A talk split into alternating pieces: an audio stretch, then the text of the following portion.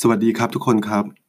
วันนี้เราขอขอบคุณทุกคนที่เข้ามาทำ face to face consultation ที่ Sydney Office นะครับ ขอบคุณที่ให้เราเป็นส่วนหนึ่งของชีวิต ขอบคุณที่ให้เราเป็นส่วนหนึ่งในการใช้ชีวิตอยู่ที่นี่ ชีวิตอยู่ที่นี่ไม่ได้ง่ายอย่างที่ทุกคนคิดแต่ว่ามันก็ไม่ได้ยากมากซะจนเกินไปถ้าเผื่อ เราเริ่มวางแผนแล้วก็ เริ่ม plan ชีวิตอะไรต่างๆ ไว้ตั้งแต่เนิ่นๆนะครับ อย่าลืมนะครับ อย่าลืมปรึกษาผู้รู้ก็คือถ้าเผื่อมีปัญหาหรือว่าอยากจะรู้เรื่องเกี่ยวกับกฎหมาย immigration ของประเทศออสเตรเลียควรจะปรึกษาผู้รู้นะครับ ก็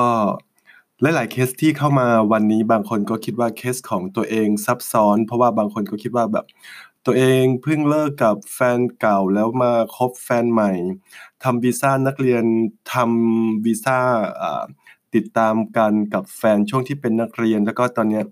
มามีแฟนใหม่ที่เป็น PR ที่เป็นซิติเซนเนี่ยจะมีปัญหาไหมจะเกิดเขาเรียกว่าอะไรนะจะเกิดความสัมพันธ์ทับซ้อนไหมอะไรประมาณนี้ ปัญหาพวกนี้คือเป็นเรื่องที่ที่ไม่ที่ไม่ซับซ้อนสำสำสำหรับเรานะครับ เพราะว่าเราเดียวเกี่ยวกับเรื่องพวกนี้อยู่แล้วทุกวัน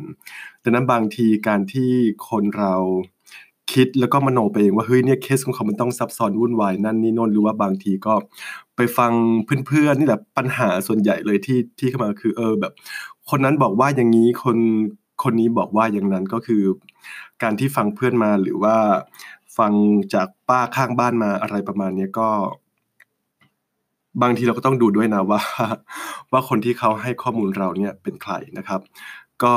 ถ้าเผื่ออยากรู้อะไรอยากจะถามอะไรก็นัดเข้ามาทำ face to face consultation กันได้ หรือบางเคสก็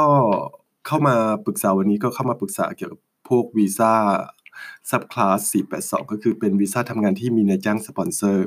อย่าลืมนะครับ เราขอย้ำว่า subclass 482 ที่มีนายจ้างสปอนเซอร์เนี่ยประสบการณ์สามารถใช้เป็นประสบการณ์พาร์ทไทม์ได้ แล้วก็ประสบการณ์สามารถใช้เป็นประสบการณ์ ในระหว่างที่เรียนหรือว่าก่อนที่เรียนด้วยซ้ำนะครับก็คือประสบการณ์พวกนั้นสามารถใช้ได้หมดเลย ดังนั้นก็เช่นเดียวกัน อย่าเพิ่งมโนไปเอง อย่าฟังคนนั้นคนนี้พูดมา หาเขาเรียกว่าอะไรนะ หาที่ปรึกษาที่คิดว่าตัวเองไว้ใจได้อะไรประมาณนี้นะครับ ก็ anyway คือทั้งนี้และทั้งนั้นคือกราบขอบคุณทุกคนที่เข้ามาทำ face to face consultation ที่ Sydney Office วันนี้นะครับ ส่วนพรุ่งนี้เราก็มีนัดกันที่ที่บุรงของออฟฟิศ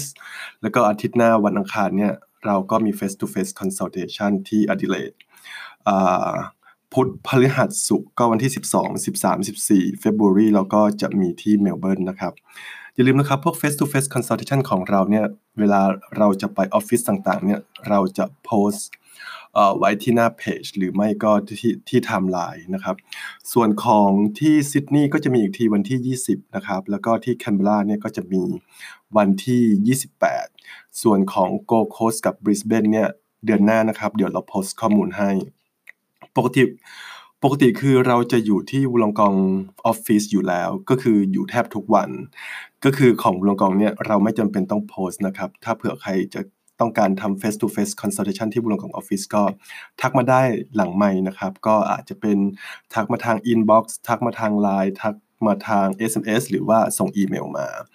อย่าเพิ่งโทรมานะครับว่าปกติเราจะไม่รับสายคนที่เป็นเบอร์สายแปลกที่เบอร์ที่ไม่ใช่ลูกค้า